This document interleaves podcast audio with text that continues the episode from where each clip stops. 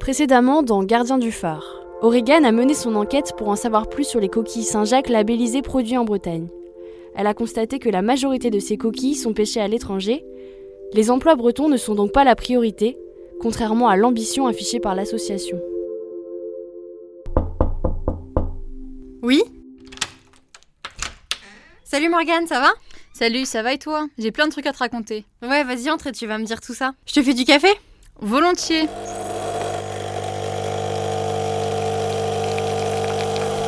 La Bretagne, un phare. Un phare, je vois un phare et Un la phare. carte de la Bretagne. Un petit rond jaune. Il y a du bleu, il y a la mer. Produit Produit en les repères avec ce logo-là. Produit de Bretagne, quoi. Produit en Bretagne. C'est vraiment unique, unique au monde. hein. Produire en Bretagne a été une utopie Au concrète. départ, on avait pensé certifier On n'a pas Bretagne, forcément eu un consensus général, je Ils pense. se sont rendus compte que ça permettait de peser. Développer l'emploi, Beaucoup de est un gens peu passé sous silence. Quand on touche le SMIC, tout en mode survie. La Bretagne en 93 a une image de Produit en Bretagne. Produit, produit en Bretagne. en Bretagne. Gardien du phare, épisode 3. Donc ce que je voulais te dire, c'est qu'il y a quelques semaines, j'ai travaillé à l'usine agroalimentaire euh, La Coperle, et de ce que j'ai pu y voir, les conditions de travail, c'est quand même assez compliqué, quoi. Ah ouais, pourquoi? Mais parce que déjà... on- Mais attends, mais il est super bon ce café C'est quoi la marque? C'est Grand Sale. T'en as déjà entendu parler, non? Hmm, Non, ça me dit rien du tout. C'est une marque bretonne de café et de chocolat. Ils font partie de produits en Bretagne. Et leur projet, il est hyper intéressant. En fait, ils vont chercher les graines de café et de cacao en Amérique latine et ils ramènent tout ça à bord d'un cargo voilier. Ça va à Morlaix et c'est ici que c'est transformé en chocolat et en café. D'ailleurs, la semaine dernière, je suis allée dans leur boutique et leur usine à Morlaix. Il y a des machines de torréfaction et tu peux tout voir à travers des vitres. Ça sentait super bon le café. Et j'ai pu discuter avec Damien, c'est leur torréfacteur. On en a bah, de, différentes provenances, hein, euh, soit la Nouvelle-Guinée, Guatemala, le Mexique, euh, le Pérou. Les cafés, ont... le terroir est totalement différent, on n'a pas du tout les mêmes arômes, euh, étant donné qu'ils poussent à des, des altitudes différentes, hein. des climats différents aussi. Au niveau de la torréfaction, euh, bah, forcément euh, le temps de torréfaction va changer, les températures. On va pas chercher à développer les mêmes arômes en fait. Et ça, c'est une grosse partie de mon travail, c'est de, trouver le profil adéquat pour chaque café. Ah ouais, je vois. Mais dis-moi, t'as l'air bien renseigné, là. C'est pour ton travail, le truc, là, euh, logo jaune et bleu, non Ouais, tu sais, c'est produit en Bretagne. Et Grand Sale, en fait, ils font partie de ce réseau. Il y a quelques semaines, j'ai vu que l'association, elle valorisait le respect des salariés. C'était sur le site au début de mes recherches. Mais récemment, en fait, ils ont tout changé et il reste plus que la valeur respect. Mais bon, tu me connais, j'étais déjà trop intriguée par la valeur respect des salariés. Tu m'étonnes. Mais ça veut dire quoi, le respect des salariés, en fait? Bah, figure-toi que j'en ai parlé avec le PDG de Grand Sale, Jacques Barrault, et pour lui, c'est une valeur qui est super importante. C'est vrai que c'est des valeurs que nous, on applique assez naturellement. Euh, si on prend la plus basique, c'est déjà d'essayer de, correctement payer les salariés. Et, euh, moi, j'estime notamment que payer quelqu'un au SMIC, c'est aujourd'hui un peu trop juste. Euh, on ne vit pas finalement quand on touche le SMIC. on, est plutôt en mode survie. Puis bon, après, au-delà des aspects purement salariaux, euh, ça consiste aussi à confier vraiment de vraies responsabilités aux personnes. Au-delà de ça aussi, il y a une certaine ambiance qu'on essaye de maintenir absolument chez Grand Sale parce que c'est, euh, on passe quand même beaucoup d'heures au boulot, donc euh, quitte à beaucoup travailler, autant se marrer en même temps. Donc, euh, et ça, on le fait plutôt très bien. Ok, donc j'ai bien compris ce que ça veut dire le respect des salariés pour Grand Sale, mais t'as demandé à Produit en Bretagne ce que ça veut dire pour eux? Et oui, parce qu'il y a quand même 481 entreprises dans le réseau. Donc ça fait pas mal d'emplois bretons. Environ 110 000 pour être précise. Et le respect des salariés, c'est une valeur cruciale pour Produits en Bretagne. J'ai demandé à Malo Boussel-Dubourg, c'est le directeur de Produits en Bretagne, mais qu'est-ce que ça veut dire le respect des salariés? Je ne sais pas vous répondre de façon euh, argumentée. Après, euh, on a fait du respect des personnes euh, une valeur parce qu'il nous semble que c'est mieux comme ça. On veut que ce soit une valeur inspirante qui tire les entreprises vers le haut. Et c'est pas pour autant, c'est pas parce qu'on l'a choisi comme valeur que tout le monde est parfait et au top niveau sur cette valeur-là. Mais je n'ai pas de, de grille, si vous voulez, pour, pour pouvoir dire, euh, ben voilà, telle entreprise, sur la, sur la question du respect des salariés, voilà où elle se situe. Tu te doutes bien que c'était pas plus clair pour moi. Alors je suis allée voir Loïc Enaf. C'est le président de Produits en Bretagne et je lui ai demandé son avis. Dans les entreprises, il faut qu'il y ait un niveau de respect euh, des salariés et des organisations syndicales pour que les, euh, les faits remontent, que les réformes remontent à l'inspection du travail. L'inspection du travail, ouh, ils existent. Hein. C'est d'abord là que ça se passe. Euh, quand il y a un problème avec des salariés dans une entreprise, quand les salariés se, euh, plaignent de conditions euh, qui ne sont pas conformes à la réglementation, c'est l'inspection du travail, le médecin du travail qui sont là pour les aider. C'est pas un produit en Bretagne que de juger. Par contre, si le cas était vrai, avéré, jugé, condamné, etc., probablement qu'on serait obligé de faire évoluer nos règles, puisqu'on ne peut pas dire qu'on trouve que qu'on pense que le capital humain est important et euh, laisser faire une entreprise qui serait condamnée. Et on, signifierait à l'entreprise qu'on euh, on n'est pas en accord ou qu'on est en et voir qu'on est en vrai désaccord et voir qu'on n'est pas à l'aise qu'il soit parmi nous. Ce serait pas acceptable qu'on ne fasse rien s'il y avait des choses vraiment très moches qui soient démontrées. D'accord, donc ça reste quand même flou, mais la Copper, ça fait partie de Produits en Bretagne, non? Ouais, elle en faisait partie, mais maintenant c'est juste leur filiale Salaison, Brocéliande, qui est membre de Produits en Bretagne. Et d'ailleurs, tu m'as pas raconté ce que tu voulais me dire sur la Coperle. Ça te dit, on se pose 5 minutes et tu me racontes? Ouais, bah carrément. En fait, ce qui s'est passé, c'est que euh, y a une agence d'intérim qui m'a appelé, euh, qui m'a dit que je pouvais commencer deux jours plus tard. Donc, bah moi, j'ai foncé. Elle m'a juste prévenu que, bah, comme on travaille euh, dans le froid et avec de la viande, il faut être prête à avoir du sang et s'habiller chaudement. Elle m'a proposé un, contrat d'une semaine pour tester. Donc, j'ai accepté. Il fallait juste que je suive une formation de trois heures. Ok, et c'était quoi la formation exactement? T'arrives, t'es dans un, dans un bâtiment dédié aux intérimaires, on était euh, une dizaine, ils te, de, ils te montrent en fait les, euh, le processus d'hygiène, etc. Et d'ailleurs c'est marrant, tu vois, ils nous disent de faire attention à ce qu'il n'y ait pas des journalistes à l'intérieur qui pourraient venir nuire justement euh, à l'entreprise. Et ça ressemble à quoi à l'intérieur? Déjà, tu arrives devant un portail, il faut rentrer un code. Ensuite, tu arrives devant une autre porte, il faut rentrer encore un code. Et enfin, tu accèdes au vestiaire. Donc là, tu enfiles les bottes, la marinière blanche, la charlotte bleue, les bouchons d'oreilles, les gants anti-froid. Puis après, tu traverses un long couloir blanc. Euh, tu arrives enfin à la salle où tu peux te laver les mains. Et après, tu arrives donc à l'atelier où il fait, il fait quand même assez froid. Donc moi, on m'a mis sur un tapis où il fallait faire des brochettes à la chaîne. Et là, dans mon équipe, il y avait mes que des intérimaires. Donc tu vois, euh, il y avait une ancienne restauratrice, une cinquantenaire qui faisait les revêtements de camions avant, il y avait euh, une mère de famille, une ancienne nourrice, euh, il y avait même un homme en fait d'une trentaine d'années. Lui, il venait d'enchaîner les CDD et, là, il venait juste de changer de service pour venir en salaison. Et tu vois, même le conducteur de ligne, il était lui-même intérimaire depuis un an. Et il m'a dit qu'il envoyait des filets, mais tous les jours quoi. Mais d'ailleurs, tu sais que c'est 6300 intérimaires qui ont travaillé pour la Copère en 2019. Ah ouais, ça fait beaucoup. Oui, mais après, si tu veux parler des conditions de travail, moi je te conseille d'aller voir les gens qui y travaillent depuis des années. Donc d'aller devant les usines, d'aller les voir. Ouais, t'as raison, c'est une bonne idée, je pense que je vais faire ça. Bon allez, je vais quand même faire une petite recherche sur la Coperle. Alors, plus de 2,4 milliards de chiffre d'affaires en 2019 et 7200 employés dont plus de 4500 en Bretagne. En plus, le secteur de l'agroalimentaire, il est assez important pour produire en Bretagne je vois que ça représente environ 28% de leurs membres. Ah ouais, ça vaut le coup de se pencher sur la coperle. Gardien du phare. Pendant une semaine, j'ai attendu devant la coperle à la sortie d'usine de 18h à 23h. Je me souviens de l'odeur nauséabonde près de l'abattoir, des cris des cochons qu'on pouvait parfois confondre avec le bruit des machines et de ces grands murs gris qui cachaient l'intérieur. À ces moments-là, j'ai pu discuter avec énormément de salariés et ils m'ont parlé de leurs conditions de travail. Aucun d'entre eux n'a voulu me parler au micro. Ils avaient peur de témoigner ou peur de pouvoir être reconnus par qui que ce soit. J'ai pris des notes pour pouvoir relater leurs témoignages. J'ai d'abord rencontré Paul. Il sortait du bâtiment de la découpe primaire et il portait encore son masque blanc avec inscrit Coperle dessus en lettres bleues. Son prénom est modifié et il est interprété par un comédien amateur. On vit à la lumière des néons et puis le bruit. Tac, tac, tac. Nous, on travaille à la première découpe. On est sur le podium. On l'appelle comme ça parce qu'on est surélevé par rapport au tapis. C'est là que le cochon arrive sur un crochet qui ressemble à un Y à l'envers. Juste après avoir été tué et coupé en deux. Il vient se déposer devant nous, on sépare les morceaux pour le jambon, l'épaule et la longe. Et après, ça part à la découpe secondaire.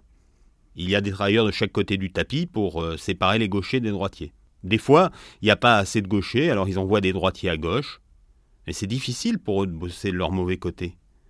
C'est comme ça, on obéit aux ordres. On est bête et discipliné. À la découpe, on manie aussi énormément les couteaux, mais ils ne coupent pas très bien. On doit forcer et appuyer plus fort au moment du geste. On a seulement trois couteaux par jour et par salarié. Ça crée plus de douleurs physiques, surtout des tendinites. Beaucoup d'entre nous doivent se faire opérer du canal carpien. C'est là où il y a les tendons qui permettent de fléchir les doigts. Au début, on se dit non, je vais pas me mettre en arrêt, ça va le faire.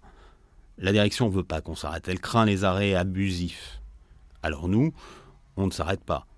En plus, on ne veut pas perdre d'argent, mais la pathologie continue. On finit par craquer et à se mettre en arrêt. Après un arrêt, certains reviennent avec des restrictions médicales. Ils ne peuvent plus exercer tel ou tel poste, porter des charges ou travailler plus de 7 heures. Les chefs ne respectent pas toujours. Certains ont même peur de dire qu'ils ont une restriction, donc ils restent au poste qu'ils ne sont pas censés faire. Si on n'ose pas dire non, c'est mort. Ils le referont à chaque fois, et le boulot te gâche la vie. Les blessures physiques, apparemment, c'est monnaie courante dans les usines agroalimentaires. Dans un document que j'ai consulté, le rapport annuel de responsabilité sociétale de la Coperle, on voit qu'en 2018, il y a eu 583 accidents du travail, dont 19 qui ont conduit à des arrêts. Et à ce propos, l'entreprise a même mis en place un partenariat avec une compagnie de taxi. C'est elle qui va chercher les travailleurs lorsqu'ils se blessent pour les emmener à l'hôpital et les accompagner pendant les démarches médicales aux urgences. Des fois, on peut être 15 jours, 3 semaines, un mois sans avoir un coup de fil. Lui, c'est Wilfried Ingan. Il gère la société de taxi Allo Will Taxi à Lamballe dans les Côtes d'Armor. Ça fait 8 ans qu'il travaille avec la Coperle.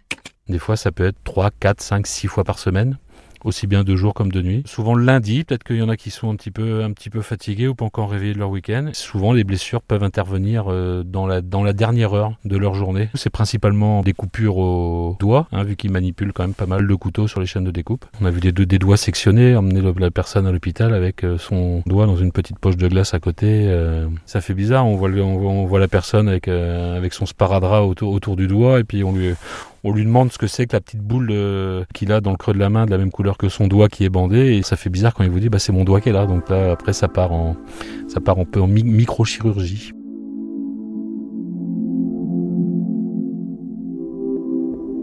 Mais en plus des blessures physiques, je me suis rendu compte que certains et certaines étaient victimes de violences morales. C'est le cas de Françoise. Quand elle sort de l'usine, elle fume toujours une cigarette. Son prénom est aussi modifié et son témoignage lu par une comédienne. Au début, je travaillais à Coperle pour les saisons, juste pendant l'été. Puis les années passent et tu te retrouves à attendre la retraite. Faut que ça aille plus vite, toujours plus vite. On est une équipe devant un tapis qui roule. Les morceaux arrivent à la chaîne. Des fois, t'as pas fini une pièce que tu dois déjà travailler sur la suivante.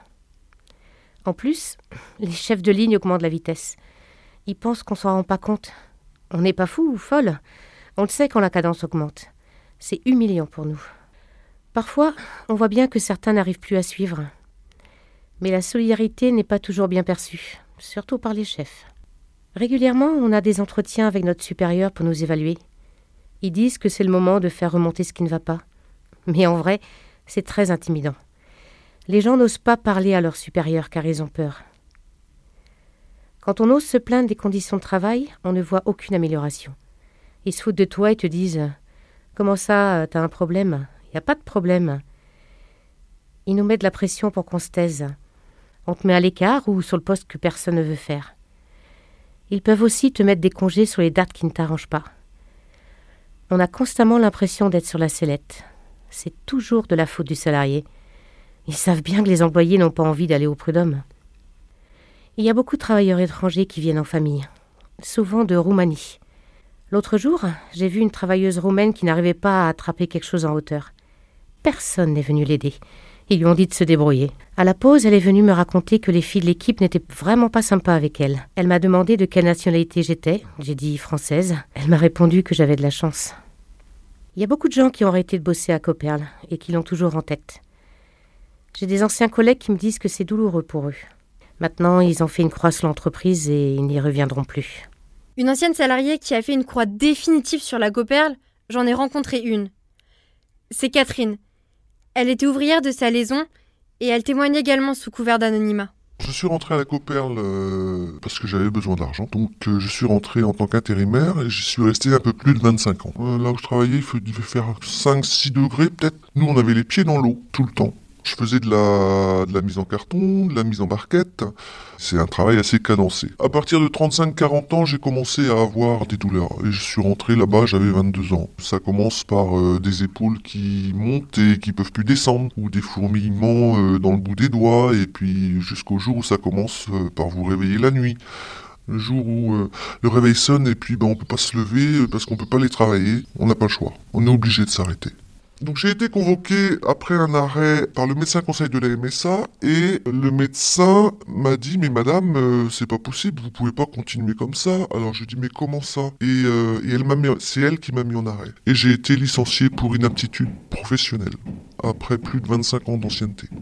Aujourd'hui Catherine a quitté l'industrie agroalimentaire mais il y a certaines choses qu'elle n'oublie pas comme son évolution de poste. On lui avait donné plus de responsabilités. Il fallait soutenir la cadence. C'était euh, de mémoire 2500 pièces à l'heure. Produit fini, mise en carton. Donc fallait en faire des pièces. Au début, j'étais rentré dans leur jeu. Vous savez, vous avez un bouton plus, moins, moins vite, plus vite. Donc on appuie sur le plus. Donc on augmente un petit peu. Mais je l'ai fait, euh, et j'avoue, je l'ai fait une quinzaine de jours. Les 15 premiers jours, je l'ai fait. Puis au bout de 6 mois, je suis allé voir mon responsable. Je lui ai dit, bah écoute... Euh, bah, ça serait bien qu'il y ait quelque chose sur ma fiche de paye, quoi, parce que là, pour l'instant, euh, je suis toujours ouvrière en salaison. Il n'y a eu ni titre, ni salaire, ni augmentation, rien. Euh, j'ai pas la couleur de l'argent du boulot que je fais. Donc il m'a dit oui, oui, oui, oui, puis ça a duré, ça a duré, puis un jour je vois sur ma fiche de paye euh, une prime qualité de 80 euros. Bon, bah j'ai dit c'est quoi? Je vais le lendemain je vais le voir. Il me dit bon bah c'est une prime qualité euh, qu'on donne aux conducteurs de ligne. Je dis ah bon? Je dis mais moi je suis pas conducteur de ligne. Il me dit ah bon? Bah je dis non. Sur ma fiche de paye c'est mis ouvrière en salaison. Donc ça a duré un petit moment comme ça, hein, une, une, un an, un an et demi ça a duré. Bon bah une saison de, de la nouvelle ligne de produits qu'il y avait de mise en route. Le produit avait du succès donc il y avait matin, après-midi, dimanche. Bon il fallait beaucoup de conducteurs de ligne. Donc il a embauché les nouveaux intérimaires et puis euh, bah ces gens-là ils avaient de la chance, ils avaient une formation de conducteur de ligne. Donc euh, je lui ai demandé à ce qu'il m'inscrive à cette formation. Et puis ben aujourd'hui, euh, j'attends toujours la formation. Je pense que je l'aurai jamais avec le recul. puis un lundi matin, euh, le petit chef m'arrive et me dit Est-ce que tu veux bien monter la ligne? Je lui fais non. Il me dit comment ça. Donc je lui explique euh, ce qui s'était passé avec le grand chef et je lui dis je suis désolé, c'est pas contre toi que je fais ça, mais je dis il y a un siège dans le fond là, je le reprends, je m'assois dessus et moi c'est terminé. Et j'ai démissionné comme ça de du pseudo poste de conductrice de ligne euh, que j'ai eu pendant à peu près un an et demi. Coperle pour moi c'est inhumain, inhumain, aucun respect pour les gens pour eux, on est des numéros. C'est tout. Depuis que je ne suis plus à la Coperle, euh, j'ai retrouvé le sourire. Ça fait du bien. Je ne prends plus d'antidouleur. Je fais des nuits de 8 heures par jour sans me réveiller. Ça, c'est génial. Je peux profiter de la vie. Donc, euh, c'est vraiment trop bien. Cette cadence, ça atteint la santé des travailleurs et des travailleuses. L'environnement de travail des usines agroalimentaires comme celui de la Coperle, peuvent contribuer à détériorer la santé psychologique de ces personnes. Quand les psychologues du travail rentrent dans ces usines-là, ce qui est rare, il hein, faut quand même dire ce qui est, c'est plus une question de collectif que d'individuel. Là, c'est Anne-Charlotte Dupont. Elle est psychologue du travail à Lannion. On dit aux personnes, vous n'êtes pas assez bon, sans se poser la question de l'organisation de travail, qu'est-ce qui est mis en place pour que les personnes puissent bien travailler. Parce que, à un moment donné, les personnes ne peuvent faire que ce qu'elles font avec les moyens qu'on leur donne. Si on vous ne donne pas nécessairement les moyens de travailler correctement, forcément, à un moment donné, ça entraîne des difficultés. En plus, les personnes sont pas égales hein, devant ces questions de stress, et il y en a qui, à un moment donné, peuvent se retrouver complètement euh, submergées par le truc, et, euh, et, du coup, ben, d'un seul coup, là, elles sont figées à leur poste de travail, il suffit qu'elles aient perdu le rythme, ou qu'il soit passé un truc, elles arrivent plus à retrouver, elles sont submergées, enfin bon, et là, ça peut être des facteurs aussi de décompensation, ou simplement de lâcher, quoi, et de dire, et d'un seul coup, rester là figée, complètement sidérée par ce qui se passe. Hein. Euh, vous en avez qui, qui se, se créent des espèces de, de challenge vis-à-vis d'eux-mêmes. Il y a même des lignes, des chaînes entières qui se disent on, va, on va essayer de tenir euh, et de produire plus que ce qu'on nous a demandé ou de et, et qui sont dans de l'accélération et aussi ce qu'on appelle de l'auto-accélération. C'est même pas que vous ayez un responsable de ligne ou que vous ayez un manager qui vienne vous dire plus vite. C'est que simplement à un moment donné, il y a un, un espèce de truc de tiens, je vais essayer d'aller plus vite. Et puis pour euh, certaines personnes, c'est aussi de se dire ben, si j'arrive à gagner quelques secondes entre deux, c'est des micro-repos. C'est une manière de pouvoir éventuellement un peu euh, souffler, euh, de pouvoir faire trois pas, de revenir à, à, à mon poste, etc. Mais oui, euh, la cadence, euh, c'est quelque chose qui peut être absolument infernal. Gardien du phare? Gardien du quoi Hein? Gardien du phare. Bon, je vois bien que travailler à la Coperle, c'est vraiment dur. Mais le problème, c'est que c'est parfois le seul espoir de construire une vie en France pour certains demandeurs d'asile. C'est le cas de cette famille étrangère sans papier que j'ai pu rencontrer. Ça fait maintenant des années qu'elle est en France. Le couple travaillait en CDI à la Coperle. La préfecture le leur permettait provisoirement. Mais leur demande de titre de séjour n'a finalement pas abouti et ils luttent maintenant contre une obligation de quitter le territoire français. La Coperle leur a fait signer une rupture conventionnelle de travail sans leur verser aucune indemnité. En plus, ces travailleurs n'ont jamais eu d'attestation de travail, même lorsqu'ils le sollicitaient. Je me suis rendue chez eux. Ils vivent à 6 dans un appartement de 30 mètres carrés. Les enfants dorment dans la même chambre et les parents sur un matelas par terre dans le salon. C'est la Coperle qui les héberge. Leur loyer s'élève à 351 euros et il est prélevé automatiquement sur leur salaire. Pourtant, parfois, on leur enlève 500 ou 900 euros, sans aucune explication de l'entreprise. Des fois, les heures, quand tu travailles par exemple 5 heures jusqu'à 16 heures, normalement les heures, ça monte. Parce que tu travailles plus de les heures comme il faut. Bah, des fois, ça, ça perdu quoi. Même mon mari, euh, quand il est passé euh, au secrétariat pour dire euh, pourquoi, il a dit, bah, bah, désolé, c'est l'ordinateur qui fait ça, mais t'inquiète pas parce que euh, nous a gardé tout dans nos listes, quoi.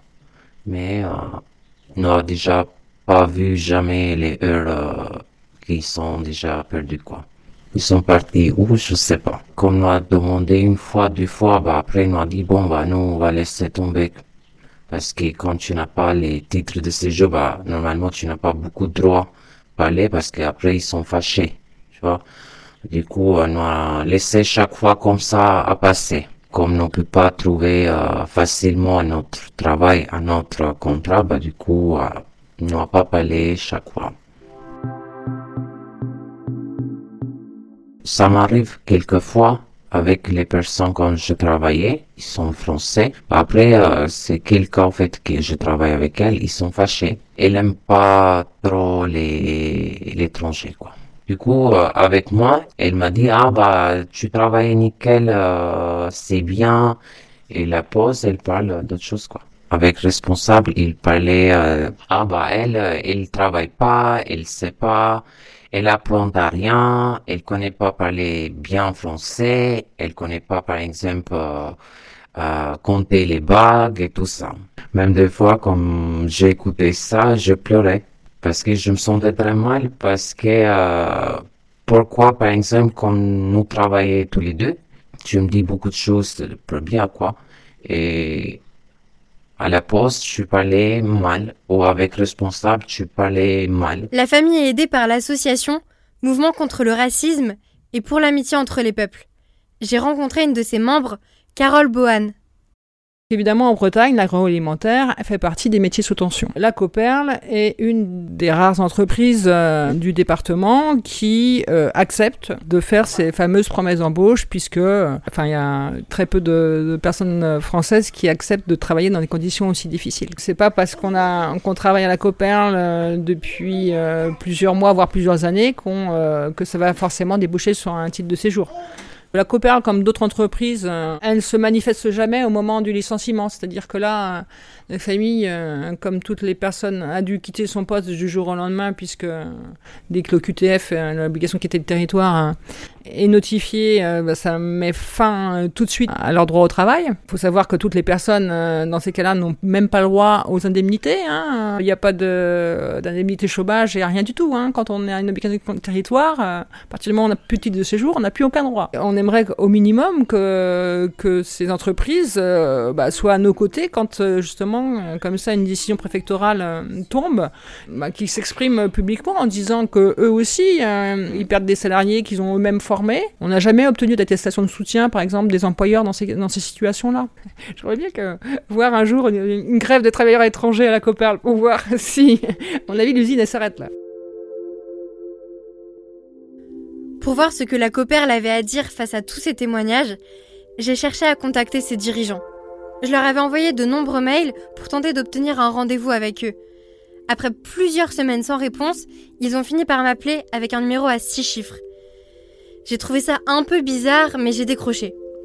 J'ai eu au téléphone Thierry Duteilleul, le directeur marketing, et Anne-Marie Boulier, la secrétaire générale. L'échange était assez houleux. Ils ont refusé de me rencontrer, mais j'ai pu leur envoyer mes questions par mail. Je crois que j'ai une réponse. Anne-Marie Boulier m'a renvoyé un mail avec quelques éléments. Pour ce qui concerne la valeur respect des salariés, elle ne m'a pas donné d'explication directe, mais elle m'a renvoyé vers le rapport annuel de l'édition septembre 2020. Je me penche un peu dessus. Alors, il y a quelques éléments intéressants. Je vois que l'entreprise considère que 65% des 13 000 demandes d'amélioration des salariés sont réalisées sur l'ensemble de la coopérative. Bon, revenons-en au mail.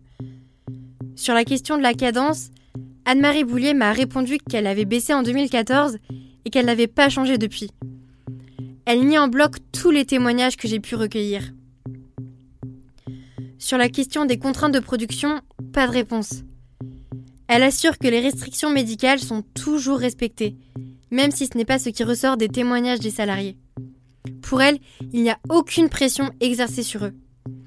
Et quand je lui ai demandé si elle considère que ça fait partie du respect des salariés, elle m'a répondu que de nombreux enfants de ses ouvriers y travaillent l'été et y reviennent. Bon, j'avoue que je vois pas trop trop le rapport. Les réponses sont pas vraiment développées, mais c'est déjà ça. Gardien du phare Je me pose une question. Pourquoi est-ce que la Coperle, et notamment Brocéliande, est toujours dans Produits en Bretagne? Pendant mes recherches, je suis tombée sur des vidéos de Loïc Corret, l'ancien maire de Lamballe, dans les Côtes d'Armor, qui a été élu de 1995 à 2020. C'est sûr qu'avoir le siège de la Coperle à Lamballe, ça doit être important pour la commune. En tout cas, c'est ce qu'a l'air de penser Loïc Corret. Il a fait en sorte de garder cette coopérative sur le territoire lambalais car elle créait beaucoup d'emplois. Quand il y avait des objectifs de la Coperle pour telle et telle création d'outils, on se mettait d'abord d'accord ici pour le mettre en place. Par exemple, sur des terrains, sur des organisations territoriales, sur des possibilités. Mais en général, la Coperle, d'ailleurs, règle elle-même ces questions vis-à-vis de la région ou de l'État. Quand ils demandent des subventions, des choses comme ça, ou quand ils ont des discussions sur des marchés, ils savent très bien s'organiser pour intervenir au niveau national. Ils savent très bien s'organiser pour intervenir au niveau régional sur telle ou telle ou telle question de droit, euh, de réglementation, de finances, etc. Ça, ils ont effectivement un staff extrêmement puissant qui leur permet de le faire. Bon, je commence à être un peu fatiguée. Je reprendrai mes recherches demain. Ah, tiens, j'ai reçu un message audio. Ah, mais c'est Maxime. Salut Oregan, euh, je fais une soirée ce soir chez moi, ça te dirait de venir boire un coup Dans le prochain épisode de Gardien du phare. dialogue entre produits en Bretagne et la région, c'est juste un bonheur pour un président de région. Ah bah, je confirme que pendant les festivals en Bretagne, comme pendant les séances du Tour de France ou comme en- pendant les matchs de foot, il y a des échanges entre des entrepreneurs, des élus et donc tous les décideurs que font la Bretagne. Euh, souvent Jean-Yves Le Drian qui est de passage, qui vient dire bonjour. J'ai beau être à l'UDB, je suis pas du genre à dire que tout ce qui est breton euh, est bon. Il faut savoir distinguer. On- nous aussi, on est capable de produire des choses euh, de mauvaise qualité.